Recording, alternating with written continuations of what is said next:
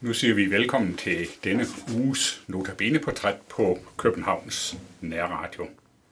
I teknikken sidder jeg Nørgaard, og mit navn det er Viggo Vive. Før vi hører noget til næste uges Notabene-holder, så skal vi høre Elisabeth Søndergaard synge sangen Høre din stemme.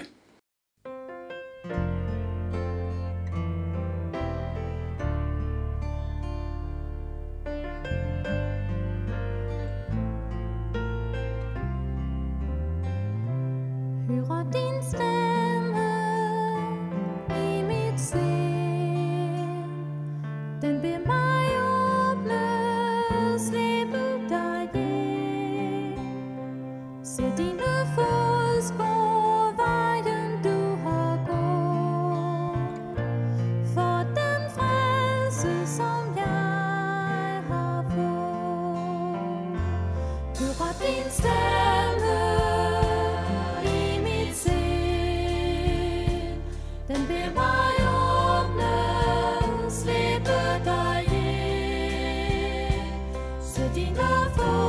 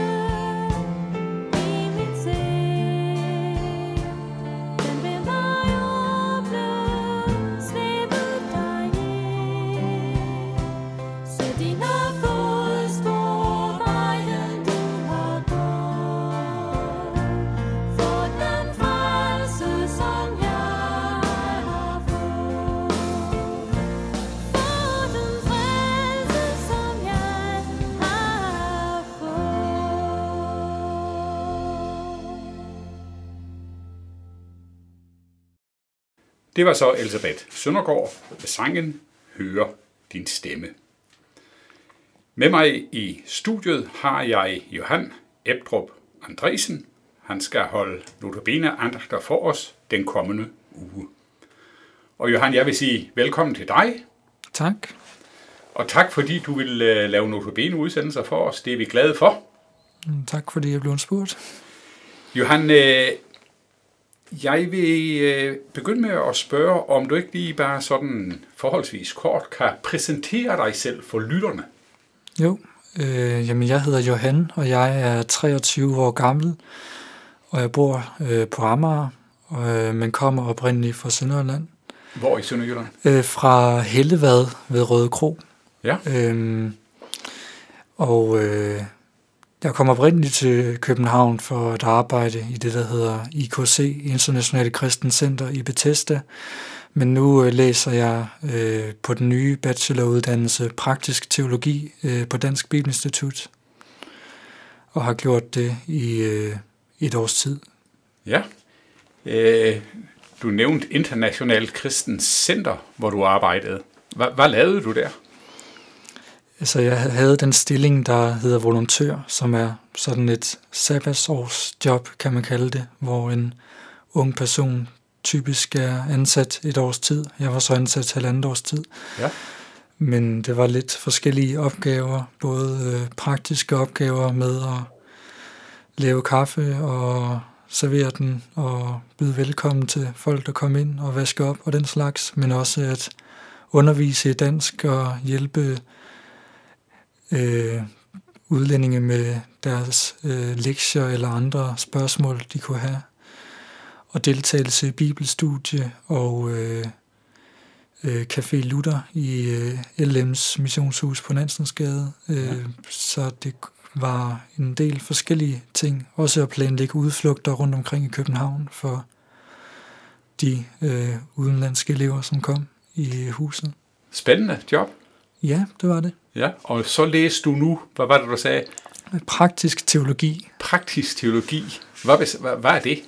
Jamen, øh, det er en ny bacheloruddannelse, som øh, Dansk Bibelinstitut øh, lige har startet her for ja, et års tid siden, hvor jeg så er en af de øh, første øh, på det hold. Og øh, det er på nogle måder meget som en almindelig teologiuddannelse, men mm, den er, som navnet antyder, mere praktisk anlagt. Øh, Ja.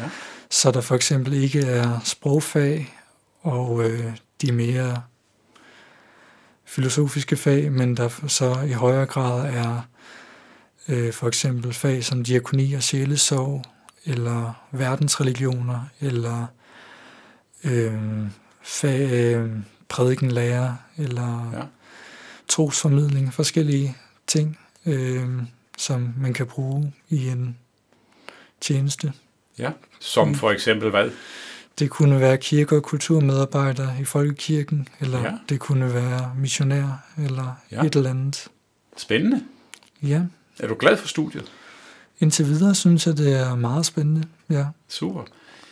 Jeg øh, bed mærke i her, at øh, i dine andagter, der koncentrerer du dig meget om øh, Hebræerbrevet kapitel 11. Er det ikke rigtigt? jo. Hvorfor er dit valg lige netop faldet på det, Andreas? Eller Johan?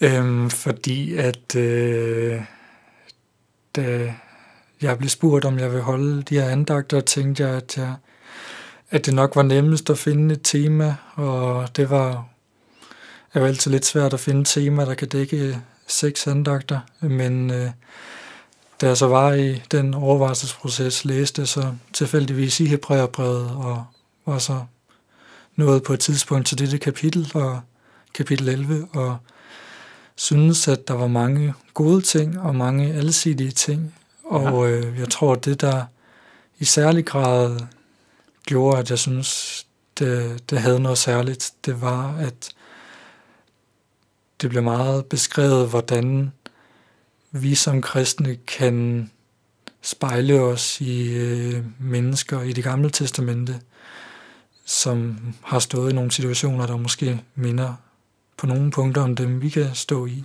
Ja.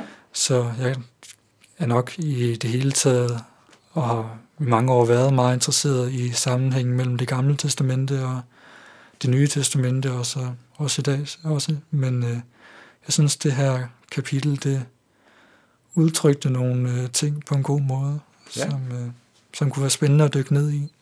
Det er super. Andreas, øh, her på Københavns Nærradio, der vil vi gerne sige dig tak, fordi du vil lave notabene udsendelser for os den øh, kommende uge. Det er vi glade for, så tak skal du have. Mm, selv tak. Og så vil vi ønske dig Guds velsignelse over dine øh, studier og alle dine andre gøremål. Jo, mange tak. Og så skal vi slutte notabeneportrættet med at høre Elisabeth Søndergaard synge sangen Dit ord.